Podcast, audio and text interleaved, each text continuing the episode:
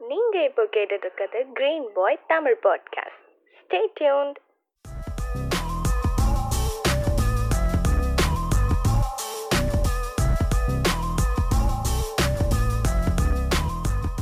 hi hello வணக்கம் and welcome to green pie with me கார்த்திக்கோட podcast கேட்டுக்கிட்டு இருக்கீங்க.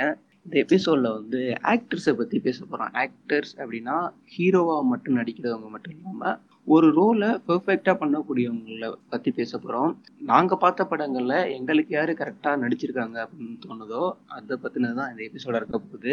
இன்றைக்கி நம்மளோட லோகித் ஜாயின் பண்ணியிருக்காரு. பிரதர் ஹாய் கார்த்திக் பிரதர் எப்படி எப்படி போயிட்டு இருக்கு உங்களோட சினிமா சம்பந்தமான ஒர்க்கெல்லாம் அது எப்பயுமே எப்பயும் போல எப்படி சொல்றது? அதை பத்தி படிக்கிறதோ இல்ல படம் ஏதாவது பாக்குறதோ ஃபுல்லா சினிமா ரிலேட்டட் ஒர்க் தான் போயிட்டு இருக்கு ஒர்க் பண்றதும் ஃபிலிம் இண்டஸ்ட்ரிக்கு ஸோ நம்மளுக்கு அது- என்டர்டெயின்மெண்ட்டும் அதுதான் எஜுகேஷனும் அதுதான். அது அதான் பிரதர் இந்த சினிமா மீடியால இருக்கவங்களுக்கு வந்து ஒரு ப்ளஸ் சொல்லுவாங்க. நம்ம என்டர்டெயின்மெண்ட் பண்றதே நம்ம வேலையா இருக்கும். அதேதான். ஆக்டரை பத்தி பேச போறோம். ஆக்டர் ஆக்ட்ரஸ் மட்டும் இல்லாம நடிப்பை பத்தி பேச போறோம்னு வச்சுக்கோமே. பர்டிகுலரா ஜெண்டர் நம்ம வந்து பிரிக்காம. ஆஹ் இப்போ ஒரு ஆக்டிங் அப்படின்னா வந்து அது லாங்குவேஜ் மாதிரி இருக்கணும் அப்படின்னு சொல்லுவாங்க. அதாவது அடுத்த வார்த்தை என்ன பேசுறங்கிறது மைண்ட்ல இருக்கக்கூடாது. இப்போ எல்லாருமே ஒரு ஆக்டர்ஸ் தான். இப்போ நீங்களா இருக்கட்டும் நானா இருக்கட்டும். நம்ம ஃப்ரெண்ட்ஸ் ஃப்ரெண்ட்ஸு கிட்ட இருக்க மாதிரியே வீட்டில் இருக்க மாட்டோம் வீட்லேயும் அப்பா கிட்ட ஒரு மாதிரி இருப்போம் அம்மா கிட்ட ஒரு மாதிரி இருப்போம் அண்ணன் தம்பி சிஸ்டர்ஸ்லாம் ஒரு ஒரு மாதிரி இருப்போம் ஒரு ஒரு சுச்சுவேஷனில் ஒரு ஒரு மாதிரி மாறிட்டே இருப்போம் ஆக்டிங் இதுதான் ஆனா இது வந்து நம்ம ஆன் கேமரால பண்ணணும். அப்போ அப்படி இருக்கப்போ நீங்க சினிமா ஃபெஸ்டிவல் போயிருக்கீங்க நிறைய படங்கள் பார்த்திருக்கீங்க. அப்போ இவங்க வந்து செம்மையா நடிக்கிறாங்கடா சொன்னாங்கன்னா யார் உங்களுக்கு மைண்டுக்கு வருவாங்க? நிறைய ஆக்டர்ஸ் இருக்காங்க. ஆக்டர்ஸ் ஸ்பெசிஃபிக்கா சொல்ல முடியாது. அது ரோல்ஸும் இருக்கு. ஸோ. இப்போ ஒரு ஆக்டர் அவன் சூப்பரா நடிக்கிறான்னா அது எப்படி சொல் அவனுக்கு அவன் பெர்ஃபார்ம் பண்றதே ஃபர்ஸ்ட் தெரியக்கூடாது அந்த இடத்துல. அவன் இப்போ அந்த ஆக்டரா அவனை வந்து எப்போ நம்ம அவனை அந்த ஆக்டரா பார்க்கலையோ அப்போதான் அவன் பெர்ஃபார்மன்ஸ் வந்து நல்லா இருக்கும். ஸோ இப்போ எக்ஸாம்பிள் வந்து இப்போ டிகாப்ரியோ யாராவது நடிக்கிறான்னா அது டிகாப்ரியோன்றது தெரியக்கூடாது. அவன் அந்த ரோல் என்னவோ அந்த கேரக்டர் என்னவோ அது ம- அதுதான் நமக்கு தெரியணும். ஸோ ஆக்டிங் வந்து எப்படி சொல்றது? அது ஒரு கான்சியஸான ஒரு எஃபர்ட்டை தாண்டி டீப்பா அந்த கேரக்டருக்குள்ள போகும்போது தான் கேரக்டரோட ட்ரூ இன்டென்ஷன்ஸ் ட்ரூ மோட்டிவேஷன் அந்த கேரக்டரோட சைக்கி என்ன இது எல்லாமே அனலைஸ் பண்ணி இதை உள்வாங்கி பண்ணதுக்கப்புறம் தான் அந்த ரோல் வந்து பண்ண முடியும். ஸோ இதில் நிறைய அப்ரோச் இருக்கு ஆக்டிங்கில் மெத்தட் ஆக்டிங்னு சொல்லுவாங்க நார்மல் ஆக்டிங் சொல்லுவாங்க. மெத்தட் ஆக்டிங்னா இதுதான். ஒரு கேரக்டர் வந்து ஒரு டீப்பான டீப்பாக ஒரு ஸ்டடி பண்ணி அதை அண்டர்ஸ்டாண்ட் பண்ணி கேரக்டரோட பேக்ரவுண்டு இது எல்லாமே வந்து ப்ராப்பரா ரிசர்ச் பண்ணதுக்கு அப்புறம் ஆஹ் பண்ணுவாங்க சில ஆக்டர்ஸ் வந்து method approach method acting approach பண்ணுவாங்க. சில ஆக்டர்ஸ் வந்து எப்படின்னா கேஷுவலா அப்படியே செட்டுக்கு வருவாங்க. அவங்க அந்த இடத்துல என்ன பெர்ஃபார்ம் பண்ணணுமோ அதை பண்ணிட்டு போயிடுவாங்க. அந்த மாதிரி ஆக்டர்ஸ் பார்த்தா மார்லன் பிராண்டோ இருக்காரு. காட் ஃபாதர் படத்துல. அவருக்குலாம் வந்து கியூ கார்ட்ஸ் வச்சிருந்தாங்க செட்ல அவர் டைலாகே ப்ரிப்பேர் பண்ணிட்டு வர மாட்டாரு செட்ல வந்து கியூ வந்து ஹோல்ட் பண்ணிட்டு இருப்பாங்க அவருக்கு. ஆமா அது வந்து சத்யராஜ் வந்து ஒரு இதுல சொல்லியிருந்தாரு பிரதர் என்ன சொல்லியிருந்தாருன்னா அவருக்கு வந்து தெலுங்கு படத்துல வந்து சான்ஸ் கிடைச்சிருக்கு நடிக்கிறதுக்கு. அவர் வந்து இல்ல நம்ம டைலாக்லாம் லென்த்தியா இருக்கும். அது பேசுறதுக்கு வந்து நமக்கு கரெக்டா வராது. அதனால நம்ம வேண்டாம் அப்படின்னு சொல்லிட்டு நிறைய விஷயங்கள் வந்து அவர் அவாய்ட் பண்ணிட்டே வந்திருக்காரு. அவர் என்ன நினைச்சாருன்னா நம்ம பெஸ்ட் ஆக்டர்னா நம்மளும் டைலாக் பேசி நடிக்கணும் அப்படிங்கிற மாதிரி வந்திருக்குது. ஒரு பாயிண்ட்ல வந்து அவருக்கு வந்து பிராண்டோட பயோகிராஃபி புக்கு கிடைச்சிருக்கு. அது படிச்சதுக்கு அப்புறம் பார்த்தா அவர் எந்த படத்துலயுமே டைலாக் வந்து அவர் மனப்பாடம் பண்ணி பேசினதே இல்லையா? ஸோ பிராண்டோ வந்து அதுதான். அவரு செட்ல அந்த இடத்துல அவருக்கு என்ன தேவையோ அதை கரெக்டா பெர்ஃபார்ம் பண்ணிட்டு போயிடுவாரு. இந்த மாதிரி இவ்ளோ டீப்பான ஒரு ரிசர்ச் இந்த ஹோம் ஒர்க்லாம் வந்து அவரு பண்ணிட்டு வர மாட்டாரு. என்ன அவரோட ஆக்டிங் ஸ்டைல அந்த மாதிரி அவரோட அந்த கேரக்டரை அப்ரோச் பண்ற விதம் வந்து அந்த மாதிரி. ஆனா அந்த பிராண்டோ வந்து எப்படி சொல்றதுன்னா ஒரு காட்ஃபாதர் நடிக்கிறப்போ அவர் நடிக்கிறத பார்க்கவே நிறைய பேர் வந்தாங்க அப்படின்னு சொல்லுவாங்க. காட்ஃபாதர் ஆமா பிராண்டோ வந்து நிறைய பேர் அந்த பாயிண்ட்ல வந்து அவரை ரெஃபரன்ஸா யூஸ் பண்ணிட்டு இருந்தாங்க. அவரோட ஆக்டிங் இப்போ பிராண்டோனாலே ஒரு ரெஃபரன்ஸ் பாயிண்டா தான் யூஸ் பண்ணுவாங்க. இங்க தான் பார்ப்பாங்க. ஸோ அந்த இன்ஃப்ளூயன்ஸ் அந்த ஷேட் எல்லாமே நாயகன் படத்துல நல்லா வந்திருக்கும். ஸோ கமல்ஹாசன் பண்ணியிருப்பாரு. அஹ் ஆனா நீ கமல்னு சொன்னோனையுமே எனக்கு அல்பச்சினோ மைண்டுக்கு வந்துருவாரு அது வந்து எனக்கு எப்படி வர ஆரம்பிக்குது அப்படின்னா சாரு இருக்கால ரைட்டர் சாரு நிவேதிதா. சாரு நிவேதிதா. அவர் வந்து எல்லாத்துலயும் சொல்லுவாரு கமல்ல பார்த்தா எனக்கு அல்பச்சினோட ரீல் வெர்ஷன் மாதிரி இருக்கு அது அது எனக்கு ஃபர்ஸ்ட்லாம் எனக்கு புரியல. அதுக்கப்புறம் இந்த ஹீட்னு சொல்லிட்டு ஒரு படம் பார்த்தேன். ஆமா Michael மேனோடது. Robert De Niro Al Pacino நடிச்சிருப்பாங்க. ஹீட் வந்து அது அந்த டைம்ல வந்து நல்ல ஒரு ரீச் ஆச்சு அந்த படம். நல்ல ஒரு ரீச்னா அது ஹீட்டை கூட ரெஃபரன்ஸா யூஸ் பண்ணுவாங்க. ஆக்டிங்க்கு எஸ்பெஷலா அந்த காஃபி காஃபி டேபிள் சீன் வரும். Robert De Niro Al Pacino அப்பதான் அந்த படத்துல வந்து ஃபர்ஸ்ட் டைம் ரெண்டு பேர் மீட் பண்ணுவாங்க. மீட் பண்ணிட்டு. அந்த ஒரு கான்வர்சேஷன் போகும். ஸோ அது வந்து பியூட்டிஃபுல்லா இருக்கும். கன் பாயிண்ட் சீனா இருக்கும். ஆனா. அவனை பிடிக்கல பிடி அவ- அவன் தான் திருடன் எல்லாம் தெரியும். ஆனா எவிடன்ஸ் இல்லாதனால அல்பிச்சினால ஒண்ணுமே பண்ண முடியாது. ஆனா வெயிட்டா ம். ஆப்போசிட்ல இருக்க கேரக்டரும் வெயிட்டா பண்ணிருப்பாரு பிரதர் அது. எக்ஸாக்ட்லி ராபர்ட் டெனிரோ கூட அவரும் அந்த டைம்ல வந்து ஒரு பெரிய ஒரு ஆக்டர் எஸ்டாப்ளிஷ்ட் ஆக்டர் அவரும் டெனிரோ ஆல்பச்சினோ இவங்க ரெண்டு பேருக்கு வந்து நல்ல ஒரு காம்படிஷன் இருந்துச்சு ஹெல்த்தி காம்படிஷன் இப்ப கூட அவங்க ரெண்டு பேரு நல்ல ஃப்ரெண்ட்ஷிப் நல்ல ஒரு பர்சனல் ரிலேஷன்ஷிப் இருக்கு ரெண்டு பேருக்கும். ஆனாலும் ஆக்டிங்னு வரும்போது அவங்க ரெண்டு பேரு ரைவல் அஜித் விஜய் மாதிரி. ஓகே ஓகே ஆனா செம்ம ஸ்டைலிஷா இருந்துச்சு. நான் இப்பதான் ரீசெண்டா அந்த படம் பார்த்தேன். ஹீட் எப்படி பார்த்தேன்னு வச்சுக்கோங்களேன். அதுவும் ஐஎம்டிபி ரேட்டிங்ல வந்து கேட்டகரி பிரிச்சிருப்பாங்கல்ல அதுல பாக்கையில ஹீட் இருந்துச்சு. எனக்கு அல்பச்சின படம்லாம் தெரியல. அப்புறம் பார்த்தேன். பார்த்ததுக்கு அப்புறம் தான் வேற லெவல்ல இருக்கு. ஒரு சீன் வந்து அவரு பிடிக்கிறதுக்காக யாரோ அந்த- கேரக்டர் பேர் எனக்கு கரெக்டா ஞாபகம் இல்ல. மேல இருந்து வெயிட் பண்ணுவாரு. என்ன பண்றாங்க? ஆ- ஏன்னா ஆப்போசிட்ல இருக்கிறவர்கிட்ட வந்து ஆதாரம் இருக்காது. அவன் பண்ற திருட்டுக்கு அது இவரு கரெக்டா பிளான் பண்ணுவாரு. அதே மாதிரி தான் அவன் பண்ணிட்டு இருப்பான். அதனால ஓகேன்ட்டு ஒரு இறங்கி வந்து ஒரு சவுண்ட் கொடுப்பாரு பாருங்க அந்த ஒரு சீனை அவங்களுக்கு படம் பார்த்த நிறைய பேருக்கு இப்ப ஸ்ட்ரைக் ஆகும் பாட்காஸ்ட் கேட்கறவங்களுக்கு. அஹ் அந்த அந்த சீன் எல்லாம் பார்த்துட்டு தான் அதுதான் கமல் வந்து அப்படியே பண்ணுவாரு. அப்படி நடந்து நடந்து ஒரு இதுல நல்ல லென்த்தி ஷார்ட்டா இருக்கும் பிரதர் அந்த படம்லாம். ஹீட்ல வந்து நிறைய இடத்துல நிறைய சீன் வந்து சொல்லலாம். இந்த மாதிரி ஆக்டிங் ரெஃபரன்ஸ்க்கெல்லாம் அதே மாதிரி எண்டில் கூட கிளைமேக்ஸ்ல கூட அவங்க ரெண்டு பேர் வந்து எப்படி சொல்றது ஒரு லாயல்ட்டி ஒரு லாயல்ட்டி ஒரு ட்ரஸ்ட் கெயின் ட்ரஸ்ட் வந்து கெயின் ஆகும் அந்த இடத்துல. அது சூப்பரா காட்டியிருப்பாரு கிளைமேக்ஸ் சீன்ல ஷேக் ஹேண்ட் பண்ணுவாங்க ரெண்டு பேரு. நல்லா இருக்கும் அந்த சீன்லாம் அல்பச்சினோ அல்பச்சினோ ஒரு பெரிய ஆக்டருங்கிறது நிறைய படத்துல இருந்தாலும் அந்த படத்துல வந்து நமக்கு ஸ்டைலிஷா எனக்கு தெரிஞ்சாரு. இப்போ சின்ன நிறைய ரெஃபரன்ஸ் யூஸ் பண்ணலாம் இந்த சென்ட் ஆஃப் அ உமன் ஒரு படம். டே ஆஃப்டர்நூன் டாக் டே ஆஃப்டர்நூன்லாம் சூப்பரா இருக்கும்.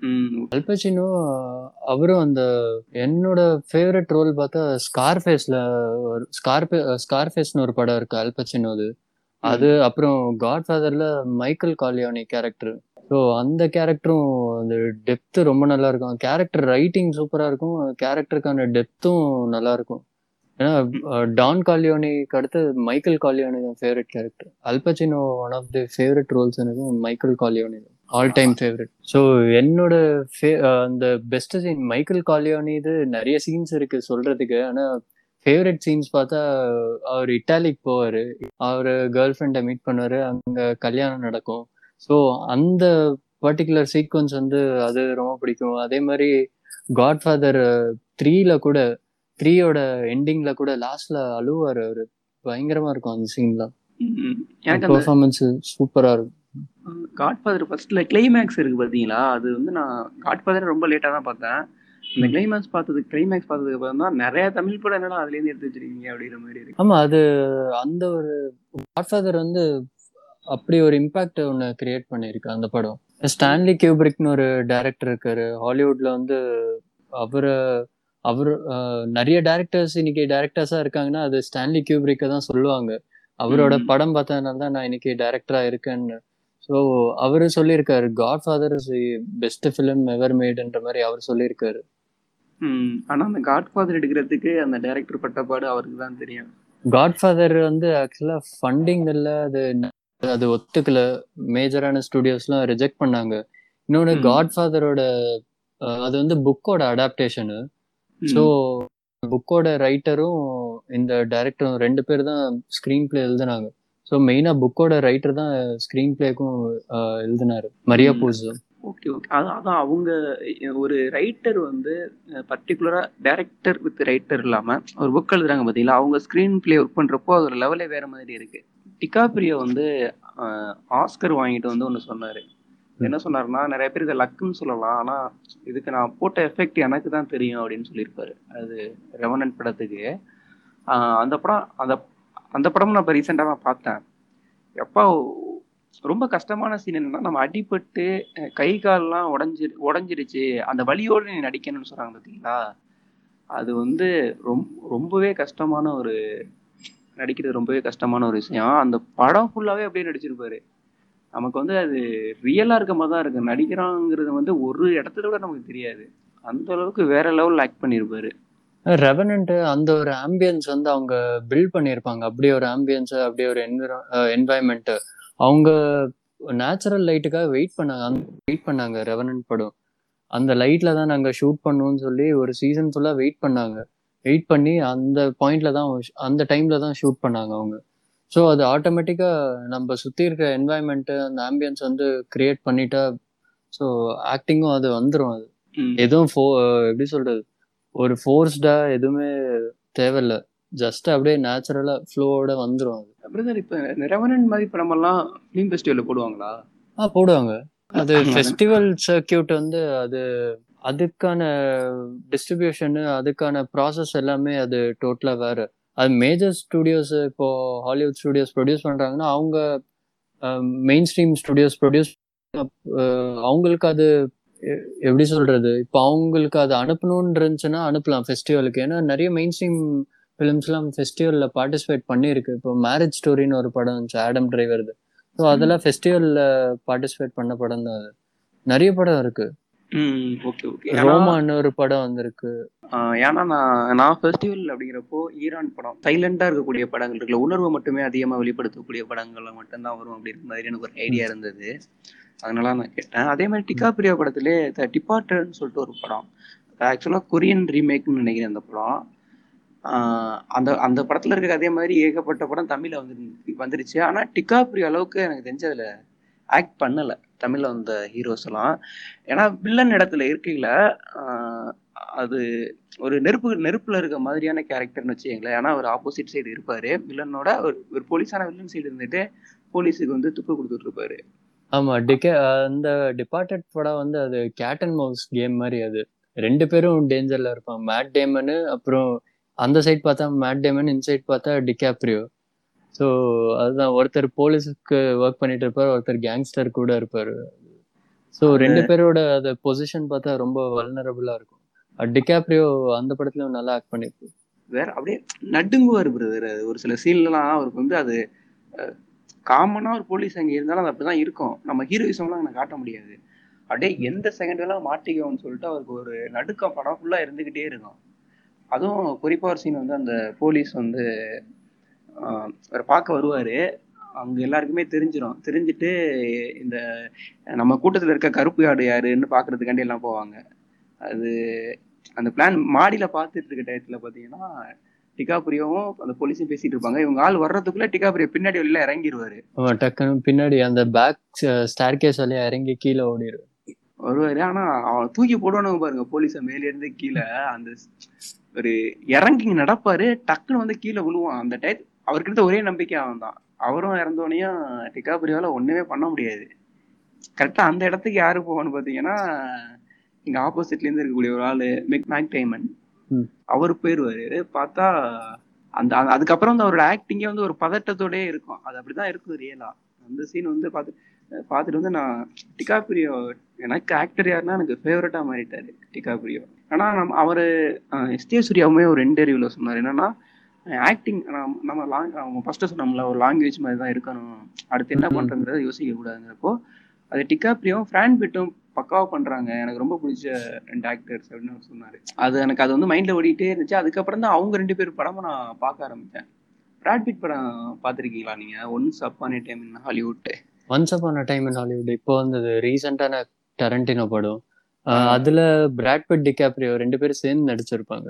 அதுல மேன்லி மேன்லின்னு சொல்லுவாங்கல்ல அதுல வந்து பிராட் பிட்டோட மேன்லினஸ் வந்து வேற மேன்லினஸ். அது நான் நிறைய படத்துல வந்து இவங்க சொல்லுவாங்க மேன்லியா இருக்காங்க ஹீரோ அப்படின்னா மேன்லியே எங்கடா இருக்கான் நீங்க என்னடா சும்மா புழுவுறீங்க அப்படின்ற மாதிரி இருக்கும். ஆனா அந்த படத்துல பார்த்தா அவர் என்ன அவங்க ஐம்பத்தஞ்சு ஐம்பத்தாறு வயசு இருக்கும் வேற லெவல்ல ஆக்ட் பண்ணிருப்பாரு. அதுக்காண்டி ஒரு ஆஸ்கர் கிடைச்சுன்னு நினைக்கிறேன். சப்போர்ட்டிங் ஆக்டர் இருக்கான? பிராட் பிட்டும் டெரிஃபிக் ஆக்டர் அவரோட ரோல் எல்லாம் எடுத்து பார்த்தா என்னோட ஃபேவரட் ஃபேவரட்னே சொல்ல முடியாது ஆக்சுவலா பிராட் பிட்டுக்கு. ஏன்னா நிறைய இருக்கு. இன்க்ளோரியஸ் பாஸ்டர்ஸ் இருக்கு டரண்டினோ மெயின் ரோலே பிராட் பிட்டு தான். ம். அதுல ஒரு சீன் வரும். இட்டாலியன் ஆக்சென்ட்ல வந்து பேச சொல்லுவாங்க பிராட் பிட் செம்மையா நடிச்சிருப்பாரு அந்த சீன் ம். அது அப்புறம் ஓப்பனிங் சீனு அது நிறைய நிறைய மூமெண்ட்ஸ் இருக்கு. ஓகே ஓகே எனக்கு அந்த ஆஸ்கர் வாங்கிட்டு என்ன சொன்னாருன்னு வச்சுக்கோங்களேன் அது எனக்கு வந்து டிண்டர்ல வந்து ப்ரொஃபைல் வைக்கிறதுக்காண்டி ஒரு போட்டோ கிடைச்சிருச்சு அப்படிங்கிறாரு ஆஹ் அவரோட இன்னொரு படம் பார்த்துருக்கீங்களா? David பிஞ்சரோடது curious case curious case of Benjamin Button curious case of Benjamin Button அப்புறம் seven curious case of Benjamin பட்டன்ல அது ஆக்டிங் கேட்கவே தேவையில்ல. அது அது ஸ்டோரி லைனும் அந்த மாதிரி. ம் அது ஏஜ் அதிகமா அது அது அந்த ஐடியாவே சூப்பர் ஐடியா எல்லாருக்குமே பிறக்கையில கம்மியால இருந்து ஏஜ் ஜீரோல இருந்து ஸ்டார்ட் ஆகும். ரிவர்ஸ் ஏஜிங் ஆயிட்டு இருக்கும் ரிவர்ஸ் ஏஜ் அதுக்கு ஃபர்ஸ்ட் ஒரு சீன் வைப்பாருல்ல அந்த கிளாக் செய்யற சீனு ஆனா அப்பெல்லாம் அந்த கிளாக் எந்த அளவுக்கு ஒரு முக்கியங்கிறது வந்து நமக்கு இப்போ வந்து சாதாரணமா போன்ல இருக்கு நம்ம டைம் பார்த்துட்டு. ஆஹ் இப்போ அந்த படம் பார்த்ததுக்கு அப்புறம்லாம் நான் வந்து ரயில்வே ஸ்டேஷன் கிராஸ் பண்றப்போலாம் எனக்கு கிளாக்கை பாக்குறப்ப கிளாக் எவ்வளவு இம்பார்ட்டன்ட் இம்பார்ட்டன்ட் நமக்கு புரியுது. நம்மகிட்ட ஈஸியா இருக்கனால நமக்கு தெரிய மாட்டேங்குது. அதோட ஹிஸ்டரி தெரியாதனால. அப்போ அது ஒரு கிளாக் செய்யணும்னா அது வந்து எப்படி சொல்ற ஒரு ஆர்ட்டா பார்த்துருக்காங்க கிளாக் செய்யறவங்களையும் அப்படியே அவர் அவர் சொல்லுவார் பார்த்தீங்களா? வாட்ச் வந்து இப்போ டைம் வந்து ரிவல்ஸ்ல போறதுனால அது ஆக்சுவலாக ஒரு வேர்ல்டு வார் சம்மந்தப்பட்ட ஒரு படம். அப்போ வந்து நிறைய பேர் இறந்துருவாங்க. இவர் பையனை இறந்தனால கிளாக் என்ன பண்ணிடுவாருன்னா ஆன்டி கிளாக் வைஸ்ல சுத்துற மாதிரி வச்சிருவாரு. அதாவது டைம் வந்து ரிவல்ஸ்ல ஓட ஆரம்பிச்சு ரிவர்ஸ்ல போயிட்டு இது ஏன் ரிவல்ஸ்ல போகுதுன்னு எல்லாரும் அதிர்ச்சி ஆயிடுவாங்க ஏன்னா அப்பதான் ரயில்வே ஸ்டேஷன்ல வந்து கிளாக் வச்சு என்ன தப்பா பண்ணிட்டீங்களே? அப்படின்னு கேட்கிறப்போ இல்ல. இது வந்து ரிவல்ஸ்ல வர்றதுனால என்ன ஆகுதுன்னா நம்ம இறந்த வீரர்கள்லாம் நம்ம கிட்ட வந்துருவாங்கன்னு ஒரு நம்பிக்கை. அப்படியே என் பையனை வந்துருவான்னு நினைக்கிறேன் அப்படிங்கிற மாதிரி சொல்லுவாரு. அது ரொம்ப ஒரு புல்லரிக்கிற மாதிரியான சீனா இருக்கும். அப்பதான் அந்த கதையும் ஸ்டார்ட் ஆகும். அது மெயினா பார்த்தா அது கிளைமேக்ஸ்ல ஒரு டைலாக் டெலி மோனலாக் ஒன்னு பேசுவார் லென்த்தா ஹாஸ்பிட்டல் பெட்ல அதுவும் அது ரொம்ப கஷ்டம் இருந்தது ஆக்ட் பண்றது. லாஸ்ட்ல ஒரு இருபத் பதினாறு வயசு பையனா இருபத்தி ரெண்டு வயசு பையனா லாஸ்ட்ல அவளை பாப்பாரு. பார்த்துட்டு அவ சொல்லுவா நான் இப்ப உமன் கிடையாது அப்படிம்பா அவ ஓகே அது ரொம்ப கஷ்டமான ஒரு இன்னொரு இன்னொரு சீன் பாத்தீங்களா அவருக்கு குழந்தை பிறக்கும். அந்த குழந்தை அப்படி இருந்துடக்கூடாதுன்னு வேண்டுவாரு. வேற அவங்க அப்பாவையும் அவர் மீட் பண்ணிடுவார்ல? பெஞ்சமின் பட்டன் அவர் மீட் பண்ணிடுவாரு. பெஞ்சமின் பட்டங்கிற எடுத்து வளர்த்தவங்கன்னு நினைக்கிறேன். அவங்க ஓப்பனிங்ல வந்து அவரை அந்த சைல்ட வந்து விட்டுட்டு போயிடுவாங்க. பிராட் பிட் அந்த பேஸ்கெட்ல அப்புறம் ஆமா, அவர் வளரு ஆஹ் அதுக்கப்புறம் அவரை பார்த்துட்டு எப்படி சொல்றது அவங்க அப்பாவும் அதே ஊர்ல தான் இருப்பாரு. அவரை பார்த்துட்டு ஒரு பாயிண்ட் வந்து இவர் அவர் ஃபர்ஸ்ட் வந்து பயந்துருவாரு. வேற ஒண்ணும் கிடையாது. வளர்க்க கூடாதுன்னு கிடையாது. ஏதோ தீய சக்தி அழிவுக்கான காரணங்கிற மாதிரி நினைச்சிருவாரு. அதுக்கப்புறம் இல்ல நீ தான் என் பையன் அப்படின்ட்டு சொன்னதுக்கு அப்புறம் தான் அவரு வீட்டுல வந்து கேக்குறது எல்லாமே. அது அதுவும் நிறைய நிறைய கேட்டகரியில வந்து ஆஸ்கருக்கு வந்து அது நாமினேட் ஆயிருந்துச்சு அந்த படம். Curious case of Benjamin Button அவருக்கு கிடைக்கல ஆக்டிங்க்கு ஆனா நாமினேட் பண்ணியிருந்தாங்க நிறைய கேட்டகரியில அந்த படம். ஓவரால் அந்த. படத்துக்கு. ஆனா அந்த படம் எனக்கு அதுக்கப்புறம் இன்னொரு படம் பிரதர் ஒரு ரோமன் கதையை வச்சு எடுத்திருப்பாங்க பாத்தீங்களா? ஒரு ராஜா மாதிரி நடிச்சிருப்பாரு. இது ட்ராய். ட்ராய். ட்ராய்ல ட்ராயில வந்து வேற லெவல் ஒரு பையன் அவனோட இருப்பான். அவன் இறந்தது வந்து அவரால் ஏத்துக்கவே முடியாது இது. போருக்கு வேண்டாம்னு சொல்லுவார். சண்டை போட வேண்டாம்னு தான் சொல்லுவாரு. அவன் போய் சண்டை போட்டு இறந்துருவான். அது அவரால் ஏத்துக்க முடியாது. அதுக்கப்புறம் ஆக்டிங் எல்லாம் வந்து ஆனா நம்ம இந்த கேட்டகரி எடுத்துட்டோம்னு வச்சுக்கோங்களேன். இப்ப டேரக்டர்ஸ் ரிலேட்டடா ஒரு டேரக்டர் இருக்காருன்னா அப்பதான் அந்த ஆக்டர் வந்து கரெக்டா பெர்ஃபார்ம் பண்றாங்க. எல்லா படத்துலயும் எல்லாரும் பண்ணிடல ஆமா அது சில டேரக்டர்ஸ்க்கும் ஆக்டர்ஸ்க்கும் அந்த ஒரு கொலாபரேஷன் வந்து நல்லா ஒர்க் அவுட் ஆகும். ஏன்னா ஒரே வேவ் லென்த் ரெண்டு பேருக்கு வந்து அது அந்த கெமிஸ்ட்ரி அந்த ஒரு அண்டர்ஸ்டாண்டிங் வந்து எப்படி சொல்றது? ரெண்டு பேருக்கும் நல்லா இருக்கும். டேரக்டர் ஆக்டர் கொலாபரேஷன் வந்து ரொம்ப முக்கியம் ஒரு பெர்ஃபார்மன்ஸ்க்கு ஸோ என்னன்னா உங்களோட மைண்ட் செட் என்ன? உங்களோட மைண்ட் வந்து ஈஸியா ரீட் பண்ண முடியும். சொன்னால் சொன்னா அது டக்குன்னு புரிஞ்சுக்கிற அளவுக்கு அந்த ஒரு கெமிஸ்ட்ரி அந்த ஒரு அண்டர்ஸ்டாண்டிங் இருந்தா அது பெர்ஃபார்மன்ஸ்லாம் அது ஆட்டோமேட்டிக்கா வந்துடும் அதில் நிறைய டைரக்டர் ஆக்டர் கொலாபரேஷன்லாம் இருக்கு அது. ஆனா நிறைய பேர் ஆக்டர் வந்து டெடிகேட் பண்றாங்கல்ல அதுக்காக. நாலன் நாலன் வந்து நாலனோட பிளஸ் நான் என்ன பாக்குறேன்னா அவரு அந்த கதைக்கு ஏத்த மாதிரி கரெக்டான ஒரு ஹீரோ வந்து செலக்ட் பண்ணிடுவாரு. அது பெரிய ஹீரோ சின்ன ஹீரோலாம் அவர் பார்க்க மாட்டாரு. அந்த கதைக்கு கரெக்டா இருப்பானா? ஓகே அப்போ வந்து எடுத்துடலாம் அப்படின்ட்டு. எடுத்துருப்பாரு அதுல கிறிஸ்டியன் பேலேவும் ரொம்ப முக்கியமான ஒரு ஆளு. ஹீத் லெஜர் அது அப்பேரண்டா எல்லாருக்கும் தெரியும் அது. ஹீத் லெஜர் அந்த ஜோக்கர் ரோலுக்காக எந்த ஆக்டிங் எஃபர்ட் போட்டாருன்னு எஸ்பெஷலி மென்டல் எஃபர்ட் ஏன்னா அந்த அளவுக்கு ஒரு எஃபர்ட் அந்த அளவுக்கு ஒரு டைம் இன்வெஸ்ட் பண்ண ஒரு கேரக்டர்ல அது நம்மளோட சைக்கி வந்து ஆட்டோமேட்டிக்கா அஃபெக்ட் ஆக ஆரம்பிக்கும். ஸோ லாஸ்ட்ல வந்து நம்மளால அதை விட்டு அந்த கேரக்டரை விட்டு வெளியே வர முடியாது. நம்மளா வாழ முடியாது. அந்த கடைசி வரைக்கும் அந்த கேரக்டரா தான் வாழ்ந்துட்டு இருப்போம் ஏன்னா இது பெரிய ஒரு எஃபர்ட் இது. பெரிய ஒரு. எஃபர்ட் இது சீரியஸான ஒரு எஃபர்ட் கூட ஆனா அந்த மென்டலி அது எந்த அளவுக்கு அஃபெக்ட் ஆகுன்றது வந்து ஹீத்ல ஒரு பெரிய ஒரு எக்ஸாம்பிள் அது அவர் பார்க்கையில பயமா இருந்துச்சுலாம் சொல்லுவாங்க பிரதர் அந்த சூட் எடுக்கிறப்போ.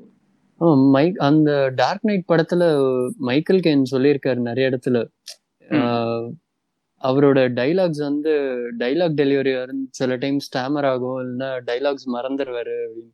அது ஏன்னு கேட்டா அது ஹீத் லெஜரை பார்த்தா எனக்கு உண்மையிலே ஜோக்கர் மாதிரி இருக்காரு. அவர் பார்த்தாலே எனக்கு பயமா இருக்கு. அந்த ஒரு டெரிஃபைங் பிரசன்ஸ் வந்து அவர்கிட்ட ஒரு இருக்கு. ஆமா.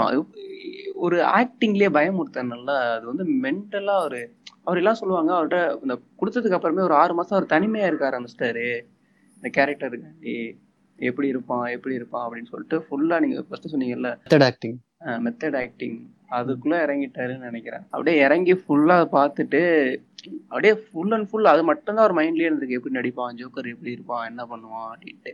ஆமா அவரு இது இதே தான் பண்ணிட்டு இருப்பாங்க அவங்க. இது ஒரு ரொட்டீனாவே ஃபாலோ பண்ண ஆரம்பிச்சிருவாங்க. அந்த கேரக்டர் அவங்க எப் என்ன பண்ணும் இது ஜோக்கருக்குன்னு இல்லை ஜென்ரலா அது மெத்தட் ஆக்டிங்னாலே அது அப்படிதான் அது டைம் ஸ்பேஸ் எடுத்து அது அந்த கேரக்டருக்கு என்ன தேவையோ அதை வந்து இவங்க இவங்க வந்து அதுக்கு கிரியேட் பண்ணி வச்சுட்டு நெக்ஸ்ட் போவாங்க. அது- ப்ரெப் பண்ணுவாங்க அந்த கேரக்டருக்கு ம், அதேதான் அதேதான். ஆனா ஆஹ், அதுக்கு ஆஸ்கர் வாங்கில அவர் உயிரோட இல்ல. அது ரொம்ப ரொம்ப கஷ்டமான ஒரு விஷயம். அது அதுல நடிச்ச எல்லாருக்குமே எப்படி இருந்திருக்கும்? ஏன்னா அவர் விருது கிடைக்கிறதே ரொம்ப பெரிய விஷயம். அந்த டயத்துல அவர் இல்ல அப்படிங்கிறப்போ வந்து அவருக்கான விருது அதுவும் படத்துக்கான விருதா இருந்தா கூட பரவாயில்ல. ரொம்ப கஷ்டமான விஷயம். அதே மாதிரி கிறிஸ்டியன் பாலி கிறிஸ்டியன் பாலியோட மிஸ்ஸினிஸ்ட்னு சொல்லிட்டு ஒரு படம் இருக்கு. பாத்திருக்கீங்களா ஆமா ஆமா. மெஷினிஸ்ட்ல வந்து அவரு ஒரு ஃபேக்டரியில ஒர்க் பண்ணிருப்பாரு ஃபேக்டரி ஒர்க்கரா இருப்பாரு. ஸோ அதுல வந்து அவருக்கு ஏதோ மென்டலி அஃபெக்ட் ஆயிருப்பாரு அந்த படத்துலயும். கிறிஸ்டியன் பேல் வந்து பாடி டிரான்ஸ்ஃபர்மேஷன் அந்த கேரக்டர் வந்து எப்படி பிசிக்கலா கூட எப்படி இருப்பானோ அதே மாதிரி அவர் டிரான்ஸ்ஃபார்ம் ஆவார். பிசிக்கலி கூட அவர் டிரான்ஸ்ஃபர்மேஷன் தெரியும் கிறிஸ்டியன் பேலோட ரோல் எல்லாம் ம். ஆனா கிறிஸ்டியன் பேல் தான் அவர் தான் அவரை பார்த்தா கம் இது விக்ரம் வந்து இங்க இன்ஸ்பயர் ஆகுறாரு அப்படின்னு சொல்லுவாங்க. பாடி டிரான்ஸ்ஃபர்மேஷனுக்கு நான் படிச்சிருக்கேன். ஒரு ஆர்டிக்கல்ல கூட படிச்சிருக்கேன். அப்போ வந்து எனக்கு கிறிஸ்டின் பேலையை பத்தி பெருசா தெரியாது. அப்புறம் அந்த மெஷினிஸ்ட் பார்த்ததுக்கு அப்புறம் தான் யாரா மனுஷன் செத்து போயிருவாங்களே இருக்கே மூச்சு விட கூட கஷ்டப்பட்டு அப்படிங்கிற மாதிரி இருப்பாரு அதுல. மெஷினிஸ்ட்ல பார்த்தா அவரு ரொம்ப ஒல்லியா இருப்பாரு. அதே அமெரிக்கன் ஹசல்ல பார்த்தா அவருக்கு வந்து ஒரு தொப்பை இருக்கும் அந்த கேரக்டருக்கு ஆள் ஹைட்டை நம்ம இதெல்லாம் தெரிய வர பிரதர் ஒரு சில கேரக்டருக்கு வந்து ஹைட் தேவைப்பட்டா கூட அப்படி அப்படி தோற்றம் அளிக்கிற கூடிய அளவுக்கு பாடியை மாத்திக்குவாரு அப்படிங்கிற மாதிரி சொல்லுவாங்க. அமெரிக்கன் சைக்கோன்னு நினைக்கிறேன். செம ஜென்டில்மேனா நடிச்சுக்கிட்டு இருப்பாரு. அமெரிக்கன். சைக்கோ அது எப்படி சொல்ற அவர் வீடு ஆபீஸ் எல்லாமே நீட் அண்ட் கிளீனா ஒரு ஜென்டில்மேன் மாதிரி இருப்பாரு. பண்ற ஒரு லக்ஸூரியஸ் லைஃப் வாழ்வாரு லோன்லினஸ்லயே வாழ்ந்துட்டு இருப்பாரு. ஆனா பார்த்தா வீட்லயே கொலை பண்ணிட்டு இருப்பாரு கொலை பண்ணல கூட பாத்தீங்களா பிளட் தெரியக்கூடாதுன்னு அதுக்கு ஒரு பிளாஸ்டிக் கவர் போட்டுட்டு பண்ற டிசிப்ளினா பண்ணுவாரு. அவங்களை கொலை பண்ண போறேன் ஜாலியா அப்படின்னு கொலை பண்ணிட்டு இருப்பாரு அது- அதான் அது அவர் மிஸ்ஸினிஸ்டுக்கு அப்புறம் நடிச்ச படம் நினைக்கிறேன். இது பேட்மேன் பேட்மேன்ல பார்த்தா பக்கவா இருப்பாரு. நல்லா உடம்பெல்லாம் ஏத்தி ஒரு ஆக்டிங் எனக்கு பேட்மேன் சீரீஸ்ல இவர் இவர் பேட்மேன்ல எனக்கு கிறிஸ்டியன் பிள்ளைய மட்டும்தான் மைண்ட்ல நிக்கிறது நிறைய பேர் பண்ணிருக்காங்க. இப்ப பேட்மேன் சூப்பர்மேன்ல கூட வேற ஒருத்தர் பண்ணியிருந்தாரு. கான். நடிச்சிருப்பாரு அவர் பென் பண்ணி- ஒரு ஆக்டர் ஆமா. அவர். பண்ணியிருந்தாருன்னா எனக்கு எனக்கு என்னமோ கிறிஸ்டியன் பெல் தான் மைண்ட்ல நிக்கிறாரு. டேனியல் டே லூயிஸ்னு ஒரு ஆக்டர் இருக்காரு. அவரும் பிரிட்டிஷ் ஆக்டர் அவர். கூட மெத்தட் ஆக்டிங்க்கு வந்து அவரை அவரை ரெஃபரன்ஸா யூஸ் பண்ணுவாங்க. ஏன்னா கேரக்டர்ஸ்க்கும் அவர் எந்த அளவுக்கு ஒரு மென்டல் எஃபர்ட் போடுறாரு? எந்த அளவுக்கு ஒரு டைம் இன்வெஸ்ட் பண்ணி ஒரு ரோலுக்கு ப்ரிப்பேர் பண்றாரு? ப்ரிப்பேர் பண்றாருன்றதுக்காக இவரு கூட ரெஃபரன்ஸா யூஸ் பண்ணுவாங்க. நிறைய படம் இருக்கு. இப்போ மை லெஃப்ட் ஃபுட்டு அப்புறம் இந்த கேங்ஸ் ஆஃப் நியூயார்க் டிகாப்ரியோ படம் ஸ்காசேசி படம். ஸோ பாக்ஸர் படத்துல என்னன்னா அவர் ஒரு சீன்ல வந்து ரிப்ஸ் உடையும். அவர் உண்மையிலே அது ரிப்ஸ் வந்து உடஞ்சிருக்கும் அவருக்கு. உடைச்சிட்டு வருவாரு. வந்துட்டு அந்த சீன்ல வந்து பஞ்ச் பண்ணும் அவருக்கு. அந்த. பஞ்ச் வந்து வாங்கிட்டு அவர் அப்படியே படுத்துருவார் ரிங்ல படுத்துட்டு அப்புறம் செட்ல எல்லாம் பார்த்தா எதுவும் புரியாது. போய் பார்த்தா அவர் உண்மையிலேயே அவருக்கு ரிப்ஸ் உடஞ்சிருக்கும். ஸோ அவர் வந்து ஹாஸ்பிட்டல் கூட்டு போவோம். இந்த அளவுக்கு ஒரு எஃபர்ட் போடுற ஆளு வந்து இந்த சீனும் சொல்லலாம் இந்த சீனை வச்சு. இது இல்லாம மை லெஃப்ட் ஃபுட்னு ஒரு படம் இருக்கு. அதுல வந்து அவரு வீல் சேர்ல இருப்பாரு ஃபுல் படத்துலயும். ஸோ அதுலயும் ஆக்டிங் வந்து ஸோ டேனியல் டே லூயிஸும் ஒரு முக்கியமான ஆக்டர் இப்போ கண்டெம்பரரி இதுல வந்து ரொம்ப முக்கியமான ஆக்டர் அண்ட் கேங்ஸ் ஆஃப் நியூயார்க்ல வந்து ஒரு கேங்ஸ் ஆஃப் நியூயார்க்னு ஒரு படம் இருக்கு. அதுல வில்லனா நடிச்சிருப்பாரு. அதுல கூட பார்த்தா ஒரு புச்சரா வருவாரு அவரு. மீட் கட் பண்ணிருப்பாரு. ஸோ அவர் என்னன்னா அது செட்ல வந்து பிரேக் எடுப்பாங்கல்ல. அப்போ வந்து அவரு நைஃப் வந்து கத்தி அந்த ஒரு புச்சர் நைஃப் ஒன்று இருக்கும் பெருசா ரொம்ப ஷார்ப்பா இருக்கும். ஸோ அதை வந்து எப்பயுமே அவரு ஷார்ப் பண்ணிக்கிட்டே இருப்பாரு. அந்த கேரக்டர் விட்டு அவரு பிரேக் பண்ணி வெளியே வர மாட்டாரு. டிகாப்ரியோ இவங்க எல்லாம் வந்து செட்ல அப்படியே பார்த்துட்டு இருப்பாங்க. என்ன பண்ணிட்டு இருக்காருன்றது. Brother, இப்ப மோர்கன் ஃப்ரீமேன் சொல்லிட்டு ஒரு ஆக்டர் சப்போர்ட் ஆக்டர் பார்த்துருப்பீங்களா? சப்போர்ட்டிங் ஆக்டர்னால மார்கன் ஃப்ரீமன் மார்கன் ஃப்ரீமன் வந்து அது எல்லாருக்கும் தெரியும். அவரு. ஏஜ் ஆகாத ஏஜே ஆகல அவருக்கு. ஏன்னா. சின்ன வயசுல நான் எப்படி பார்த்தேனோ இப்பயும் அப்படியே தான் இருக்காரு.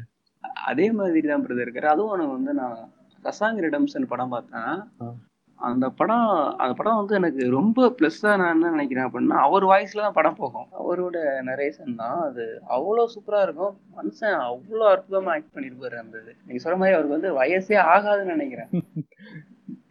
அந்த அளவுக்கு அவரு நான் ஃபர்ஸ்ட் வந்து வாண்டடுங்கிற படத்துலாம் அவர் நான் பார்த்தேன். எனக்கு அதுதான் கரெக்டாக மைண்ட்ல அஞ்சலினா ஜோலி அதுக்கப்புறம் நடிச்ச எல்லா படத்துலயும் அவர் இருக்க மாதிரி இருப்பாரு. ஆனா அவருக்கு வயசே ஆகல.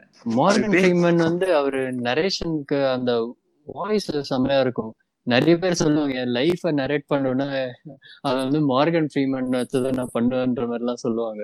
ஏன்னா அவரோட நரேஷன் அந்த வாய்ஸ் ஓவர்லாம் வந்து அந்த ஒரு எக்ஸ்பிரஸ் பண்ற விதம்ன்ற ஒன்று இருக்குல்ல அந்த மாடுலேஷன் அது அவன்கிட்ட அவன்கிட்ட சொல்லுவாரு பாருங்களேன் ஹீரோட்ட வந்து சொல்லுவாரு ராண்டி கிட்ட நீ இங்கேருந்து தப்பி ஒரு சுத்தியல் மட்டும் கேட்பான் வாங்கி கொடுத்துருவாரு. நீ இங்கேருந்து தப்பிக்கணும்னா இருபது வருஷம் ஆகும் அப்படிம்பாரு. அவன் இருபது வருஷம் வெயிட் பண்ணி தப்பி வெயிட் பண்ணி ஆமா அந்த கொஞ்சம் கொஞ்சமா எஃபர்ட் போட்டு அது பெரிய ஒரு ஓட்ட போட்டு போயிடுவாரு இருந்து. அது. அந்த அந்த படம் வந்து எனக்கு பர்சனலா லைஃப்ல வந்து பெரிய இன்ஸ்பயர் ஆன படம் brother. எந்த விதத்துல அப்படின்னா ஒருத்தனோட அவன் ஒரு இருபத்தெட்டு வயசு முப்பது வயசுக்குள்ள ஜெயிலுக்குள்ள போயிடுவான் அந்த டயத்துல போயிட்டு இருபது வருஷத்துக்கு அப்புறம் எனக்கு வெளியில வந்து எனக்கு ஒரு வாழ்க்கை இருக்குன்னு அவன் நம்புறான் பாருங்க. ம் அது வந்து ஒரு நல்ல ஒரு சீன் இருக்கும். பிரேக் பண்ணிட்டு வெளியே வரும் பிரிசன்ல இருந்து பிரிசன் பிரேக் பண்ணிட்டு வெளியே வந்துரும். பார்த்தா அது வெளியே மழை பெய்யும் ஒரு சீன் வந்து அப்படியே அவரு அந்த ஒரு ஃப்ரீடம் வந்து அவர் என்ஜாய் பண்ணுவாரு. ஷார்ட் சூப்பரா காட்டியிருப்பாங்க. மழை பெஞ்சிட்டு இருக்கும் அவர் அப்படியே நின்றுட்டு இருப்பாரு அப்படியே சட்டையை கழட்டி தூக்கி போட்டு. நிப்பாரு பாருங்க அப்படியே. அது அது திரும்ப லாஸ்ட்ல எப்படா தப்பிச்சான் அப்படின்னு பாக்குறப்போ அந்த சுத்தியல் எடுத்துட்டு எல்லாம் ஆடி போயிருவானுங்க. இது வச்சு எப்படா தப்பிச்சான் அவன் அப்படின்ட்டு. அந்த. அது அப்ப ஆரம்பத்துல இருந்து வந்து அவரு ஒர்க் அவங்க எப்படி சொல்றது அந்த வார்டனுக்கும் போலீஸுக்கும் ஒர்க் பண்ற மாதிரி இருக்கும். இல்ல அவருக்காக தான் அவர் ஒர்க் பண்ணிட்டே இருப்பாரு பண்ணிட்டு இருப்பாரு அது வந்து ஃபைன் பண்ண முடியாது. அந்த கேரக்டர் பிக்குமே கரெக்டான பிக்கு ஆனா ஒரு அது வந்து அந்த அந்த கதை வந்து ஆக்சுவலா டால்ஸ்டாயோட கதை பிரதர் அந்த கதையை நான் படிச்சிருக்கேன். ஆனா அவர் எண்டிங் வந்து இப்படி இருக்காது. அவர் எண்டிங் எப்படி முடிச்சிருப்பாரு அப்படின்னா அவர் கொஞ்சம் கடவுள் நம்பிக்கை உள்ளவர் டால்ஸ்டாய். அவன் வெளியில வரத்துக்குள்ளே இறந்து போயிடுவான் உள்ளேயே. அந்த திருடன். இருப்பான்ல அந்த திருடன் வந்து அவனே சொல்லிடுவான் நான் தான் கொலை பண்ணேன் அவரை விடுங்கன்னு அவன் ஒத்துக்கிட்டதுக்கு அப்புறம் அவன் அவர் ஓகேன்னு வெளில வர்றதுக்கு ஒரு ரெண்டு மூணு நாளைக்கு முன்னாடி இறந்துருவாரு ஜெயிலே இறந்துருவாரு. அதுதான் கரெக்ட் அதோட ஒன்லைன் என்னவா இருக்கு அப்படின்னா தப்பு பண்ண ஆயிரம் பேர் தப்பிச்சாலும் தப்பு பண்ணாதவன் மாட்டக்கூடாதும்பாங்க. மாட்டக்கூடாதுன்ற அந்த ஒரு ஐடியாலஜிலாம் எழுதியிருப்பாரு. ஆஹ் டால்ஸ்டாய் டால்ஸ்டாயோட டால்ஸ்டாய் பத்தி பேசினா நம்ம நிறைய பேசலாம். அவர் எழுதின கதையெல்லாம் நீங்க ரியலா நடந்துகிட்டு இருக்கு நிறைய விஷயம். சரி ஓகே ஒரு ஃப்ளோல வரனால இதையும் சொல்லிடுறேனே. எப்படின்னா ஒரு. ஊர்ல வந்து ஒருத்தர் இருப்பான் பிரதர் அவன் வந்து எப்படின்னா கெடுதல் பண்ணிக்கிட்டு மாதிரி திருடிக்கிட்டு அப்படி இருப்பான். உடனே அந்த ஊர்ல இருக்கவங்க என்ன பண்ணுவாங்கன்னா அவனை பிடிச்சி இது கொண்டே அரசர் வந்து பிடிச்சி என்ன பண்ணிடுவாங்கன்னா ஜெயில போட்டுருவாரு. அங்கேயே தப்பிச்சு அசால்ட்டா வேற ஊர்ல போய் அவன் இடம் வாங்கி எல்லாமே பண்ணிட்டு இருப்பான். இது இந்த இந்த அரசாங்கத்துக்கு தெரியும் ஆனா அவனை எதுவுமே பண்ண முடியாது. ஏன்னா அது வேற வேற ஊரு வேற இடம். இப்ப இங்க இருந்து நிறைய பேர் லண்டன் போயிடுறாங்கல்ல இந்தியால இருந்து ஏதாவது பண்ணிட்டு. அது மாதிரி. அது வந்து எப்ப எழுதுறாரு? நூறு வருஷத்துக்கு முன்னாடி ஒருத்தன் எழுதுறாரு. அது இன்னைக்கு நடக்குது இல்ல. ஆமா. அது அந்த அந்த படம் அதோட இன்ஸ்பயர் தான் எனக்கு அந்த ரேண்டியோட ரேண்டி அப்புறம் மோர்கன் ஃப்ரீமேன் அவங்க ரெண்டு பேரும் தான் ஃபுல்லா அந்த படத்துல இருப்பாங்க. அந்த ரேண்டி அந்த ரேண்டி கேரக்டர் வந்து எப்படி சூஸ் பண்ணாங்கன்னே தெரியல. பர்ஃபெக்டா இருப்பாரு அதுக்கு அவரு. அந்த ஆக்டர் கூட அவரும் பெரிய டிம் ராபின்ஸ் அவரும் அந்த ரோலுக்கு வந்து ஒரு ஜஸ்டிஸ் தான் பண்ணியிருப்பாரு. மார்கன் ஃப்ரீமன் எந்த அளவுக்கு முக்கியமான கேரக்டரோ டிம் ராப் ம், ஏன்னா நல்லா ஹைட்டா இருப்பாரு. பாரு சரியான ஹைட்டா. அப்படியே வளைஞ்சு போயிட்டு வளைஞ்சிருப்பாரு நிறைய பேர் அது நிறைய பேருக்கு தெரிஞ்சிருக்கும் ரிடம்ஷன் படம். ஏன்னா ஐஎம் ஐஎம்டிபில வந்து ஃபர்ஸ்ட் இடத்துல ஆமா. இருக்கிறது எதுன்னு பாத்தீங்கன்னா அந்த. படம் தான். அதனால கண்டிப்பா நிறைய பேருக்கு தெரிஞ்சிருக்கும். அப்படி இல்லைன்னா ஒரு ஜெயில்ல வந்து ரொம்ப நாள் இருக்கப்போ அவன் கே எல்லாம் மாற ஆரம்பிச்சிருவாங்க. ஏன்னா அது உண்மைதான். அது இப்போ பிரிசன்ல எல்லாம் பிரிசனோட கல்ச்சர்னு பார்த்தா அந்த மாதிரிலாம் நட நடந்துட்டு இருக்கு. அந்த இடத்துல இந்த மாதிரி விஷயம்லாம் நடக்குது. அந்த இடத்துல பவர் எப்படி? பிரிசன் ஒன்ஸ் பிரிசன் போயிட்டாலே அவன் கேரக்டர் வந்து டோட்டலா மாறிடுவாங்க இவங்க வந்து சட்டிலா இருக்கவங்க பிரதர் இன்னும் வந்து நம்ம எக்ஸ்பிரஷனை பயங்கரமா வெளிப்படுத்துவாங்க பாத்தீங்களா? Gym carry gym. கேரி இந்த மாதிரி ஆக்டிங் ஸ்டைலும் ஜிம் கேரியோட மாஸ்க் படத்துல அது நான் ஃபர்ஸ்ட் பார்த்துட்டு சூப்பர் ஹீரோ படம் பயங்கரமா சக்தி எல்லாம் வரும்னு நினைச்சேன். ஆனா அதெல்லாம் இல்ல. அவர் ஆக்டிங் தான் அதுல வேற லெவல்ல இருக்கும். காமெடி அப்படின்னாலே ஜிம் கேரி தான் மைண்டுக்கு வந்துடுறாரு. ஜிம் கேரி இது me myself and Irene ஒரு படம் இருக்கும். ஜிம். கேரி வந்து அதுல ட்ரிபிள் ஆக்ஷன் நடிச்சிருப்பாரு. அதுல வந்து அன்னியன் வந்து நல்ல ஒரு எப்படி சொல்றது இன்ஸ்பிரேஷனா எடுத்திருப்பாங்க அன்னியன்ல வந்து விக்ரம் கேரக்டர் இருக்குல்ல ஸோ. அது மல்டிபிள் பர்சனாலிட்டி வந்து இது ஜிம் கேரியோட இந்த இந்த படத்துல இருந்து அந்த அந்த ஷேடு வந்து நல்லா தெரியும் இதுல. அன்னியன் படத்துல அதான். Me self me myself and ஐரின்ல அதுதான் ஒரு மல்டிபிள் பர்சனாலிட்டி டக்கு டக்குன்னு மாறிக்கிட்டே இருப்பாரு. சிங்கிள் ஆள் ஒரு ஸ்க்ரீனை ஃபில் பண்ணணும் அப்படின்னா ஜிம் கேரியால தான் முடியும். இப்போ நிறைய பேர் நாலு பேர் இருக்கப்போ நடிக்கிறது வந்து ஓகே ஆனா ஒரு ஆளாவே ஹோல்ட் பண்ணி கொண்டு போனோம்னா டிகாப்ரியோ பண்ணி பார்த்துருக்கேன். அப்புறம் Jim Carrey Charlie Charlie Chaplin வந்து வேற லெவல் ஆக்டர் அந்த அந்த இதெல்லாம் அடிச்சுக்கவே முடியாது அவரை. அவரோட சார்லி சாப்ளின் அந்த பீரியட்லயே வந்து த்ரூ அதுதான். அப்போ வந்து சைலண்ட் இல்ல ஸோ மியூ சவுண்டு கிடையாது. சவுண்ட் இல்லாத டைம்ல வந்து த்ரூ எக்ஸ்பிரஷன் என்னெல்லாம் பண்ண முடியும்? ஸோ எல்லாமே வந்து த்ரூ எக்ஸ்பிர த்ரூ எக்ஸ்பிரஷன் த்ரூ ஆக்டிங்ல அவர் கன்வே பண்ணியிருப்பார். இப்போ வந்து ஹீரோனா இப்படி இருக்கணும்? ஹைட்டா இருக்கணும். ஒயிட்டா இருக்கணும்? நம்ம தமிழ் இலக்கணம் இருக்குன்னு வச்சுக்கலாம் அதனால உடச்சி ஒரு சில பேர் வந்தாலும் ஆனால் மெஜாரிட்டி அப்படிதான் இருக்கு. அவங்க இல்லைன்னா வந்ததுக்கு அப்புறம் அப்படி மாத்திக்கிறாங்க. வர்றப்ப பெரிய லுக்கா இல்லாட்டியும் உள்ள வர வர வர அதுக்கேற்ற மாதிரி மாத்திக்கிறாங்க. ஆனா இது எல்லாத்தையும் உடைச்சவர் வந்து சார்லி சாப்ளின். ஷூ கூட கரெக்டா போட்டிருக்க மாட்டாரு. ஏன்னா ஃபர்ஸ்ட் அந்த மாடர்ன் டைம்ஸ் அந்த படத்திலே பார்த்தா சார்லி சாப்ளின் இந்த மாடர்ன் டைம்ஸும் பார்த்தா அந்த இது ஒர்க்கிங் கிளாஸ் ரூலிங் கிளாஸ் அந்த கிளாஸ் கான்ஃபிளிக் பத்தி தான் மார்க்சிஸ்ட் ஐடியா தான் வரும் அது. ஸோ அந்த டைம்லயே வந்து அது அந்த ஒரு ஐடியாலஜில ஒர்க் பண்ணியிருப்பாரு அவரு. அவரு ஆனா அவர் வந்து கன்வே பண்ற விஷயம் வந்து ரொம்ப ரொம்ப டார்க்கான விஷயமா இருக்கு பிரதர் ஒருத்தன் பசியில எப்படி இருப்பான் அப்படிங்கறத வந்து அவரு ஷூவெல்லாம் சமைப்பாரு தெரியுமா? அது வந்து பசியை உணர்ந்தவங்களால மட்டும்தான் அந்த சீன்லாம் புரிஞ்சுக்க முடியும். அது சும்மா எல்லாருக்கும் புரிஞ்சிடாது அவன் கூட இருக்கவனே ஒரு பெரிய கோழி மாதிரி பார்க்க ஆரம்பிச்சிடான் பாத்தீங்களா? அவன் அவன் பசி எப்படி இருக்கும்? அது இது எல்லாமே ஜாக் லண்டனோட ஒரு இன்ஸ்பயர் நான் நினைக்கிறேன். ரைட்டர் ஜாக் லண்டன் இருக்காருல்ல. ஜாக் லண்டன் ஆஹ் அவரோட இன்ஸ்பயர் ஏன்னா அவரு அவரோட புக்கு கூட தமிழ்ல பசின்னு புதுமை புத்தன் எழுதியிருக்கு. டிரான்ஸ்லேட் பண்ணியிருக்காரு. அவருமே பசியை பத்தி ரொம்ப எழுதினவர். ஒருத்தன் சாப்பாடே இல்லாதவன் என்ன பண்ணுவான்னா கொண்டே இருந்து விட்டோம்னா அவன் சாப்பாடை பொறுக்கி பொறுக்கி சேகரிக்க ஆரம்பிச்சிருவான் அப்படின்னு எழுதியிருப்பாரு. ஃபர்ஸ்ட் சாப்பாடெல்லாம் இருக்கு சாப்பிட்டுட்டு இருப்பாங்க. ஒரு பாயிண்ட் இல்லாதனால ஒரு சூவை போட்டுலாம் அது ஒரு சின்ன சின்ன பிட்டு சீனா பாக்கல நம்ம காமெடியா இருக்கும். ஆனா அது ரொம்ப டார்க்கான விஷயம். அதுவா இருக்கட்டும். அப்புறம் வந்து இந்த டுவெண்ட்டி ஃபோர் ஹவர்ஸ் ஒர்க் பண்ணிட்டே இருப்பாங்கல்ல மிஷின்ல அது அவங்களுக்கு வந்து ஒரு ஒரு செகண்ட் கேப் விட்டாலும் எவ்வளவு பெரிய பிரச்சனை ஆகும் அப்படின்னு நடிச்சிருப்பாரு பாத்தீங்களா? ஒரு நீங்க சொல்ற மாதிரி சவுண்டு எதுவுமே இல்லாம எல்லாரையும் ஹோல்ட் பண்ணி உட்கார வைக்கிறது வந்து ரொம்ப கஷ்டமான ஒரு விஷயம். ஆமா ஏன்னா சைலண்ட் எரால சினிமானாலே அந்த விஷுவல் மீடியம் தான். ஸோ சார்லி சாப்ளின் முன்னாடியே ஃபர்ஸ்ட் ஜார்ஜ் மெல்லியன்னு ஒரு டைரக்டர் இருந்தார். அவரு அவரு தான் ஃபாதர் ஆஃப் விஷுவல் எஃபெக்ட்ஸ்னு சொல்லுவாங்க. அந்த ம். டைம்லயே வந்து ஒரு ஃபேண்டசி ஃபிலிம்ஸ்லாம் எடுத்திருக்காரு. இப்போ ட்ரிப் டு த மூன் ஒரு படம் எடுத்தாரு. மூணுக்கு போயிட்டு ஹீரோயினை காப்பாத்தி கூப்பிட்டு வருவாங்க ஏலியன்ஸ் வந்து ஹீரோயினை கடத்திட்டு போயிடுவாங்க மூணுக்கு ஹீரோ. வந்து மூணுக்கு போயிட்டு அந்த ஹீரோயினை காப்பாத்தி ஏலியன்ஸ் கூட சண்டை போட்டு ஹீரோயினை காப்பாத்தி கொண்டு வருவாங்க.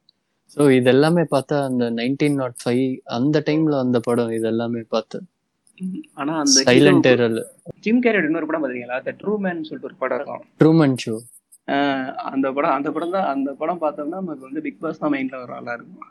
ட்ரூமன் ஷோ அப் அது பெரிய ஒரு இம்பாக்ட் ஒன்று கிரியேட் பண்ணியிருக்கு அந்த படம். அது எனக்கு பர்சனலாக ரொம்ப கனெக்ட் ஆச்சு ட்ரூமன் ஷோ யோசிச்சு பாருங்க நீங்க அந்த ஒரு சினாரியோல இருக்கீங்க. உங்களை வந்து உங்க லைஃப் டைம் உங்களை ஃபிலிம் பண்ணிட்டே இருக்காங்க கண்டினியூஸா நீங்க கான்ஸ்டன்டா உங்களை ஃபிலிம் பண்ணிட்டே இருக்காங்க. நீங்க எங்க போனாலும் என்ன பண்ணாலும். உங்களை ஒரு ஷோவாவே பார்த்துட்டு இருந்தா அது எப்படி இருக்கும்? எந்த அளவுக்கு டிஸ்டர்ப் டிஸ்டர்பிங்கான ஒரு விஷயம் அது. ஸோ அந்த பாயிண்ட்ல வந்து அந்த கேரக்டரோட சைக்கி எப்படி ஃபங்க்ஷன் ஆகும்? அது ஜிம் கேரி வந்து ரொம்ப சட்டிலான ஆக்டிங் தான் அது. அவரு- ஒரு நர்வஸா ஃபீல் பண்ணிட்டே இருப்பாரு. ஏதோ ஒரு பேனிக்லயே தான் இருப்பாரு. கொஞ்சம் கொஞ்சம் அது தெரிய ஆரம்பிச்சதுக்கு அப்புறம் நம்மள வச்சு ஏதோ பண்றாங்கன்னு தெரிய ஆரம்பிச்சதுக்கு அப்புறம் ஸோ அது அந்த டிரான்சிஷன் வந்து ரொம்ப ஸ்மூத்தா இருக்கும். லாஸ்ட்ல வந்து அவரு சொல்லிட்டு போவாரு. In case I don't see you good good afternoon good evening good evening and good night அப்படியே அது. அதான் நீங்க சொல்ற மாதிரி சின்ன வயசுல உனக்கு தெரியாம ம். வந்துடும் ஒரு பாயிண்ட்டுக்கு ம். மேல ஃபைன் பண்ணாம எப்படி இருக்க முடியும்? ஏதோ நடக்குது. அவர் அங்கேருந்து வெளில வரக்கூடாதுங்கிறதுக்காண்டி அவர் வெளில வரதுக்கு ஒரே ஐடியா அந்த கடல் மாதிரி செட்டப் இருக்குங்களா அதை தாண்டி ஆ. வரணும். அதனால சின்ன வயசுலயே அவங்க அப்பா அந்த மாதிரி அதை பயமுறுத்தி அவர் தண்ணினாலே பயம்.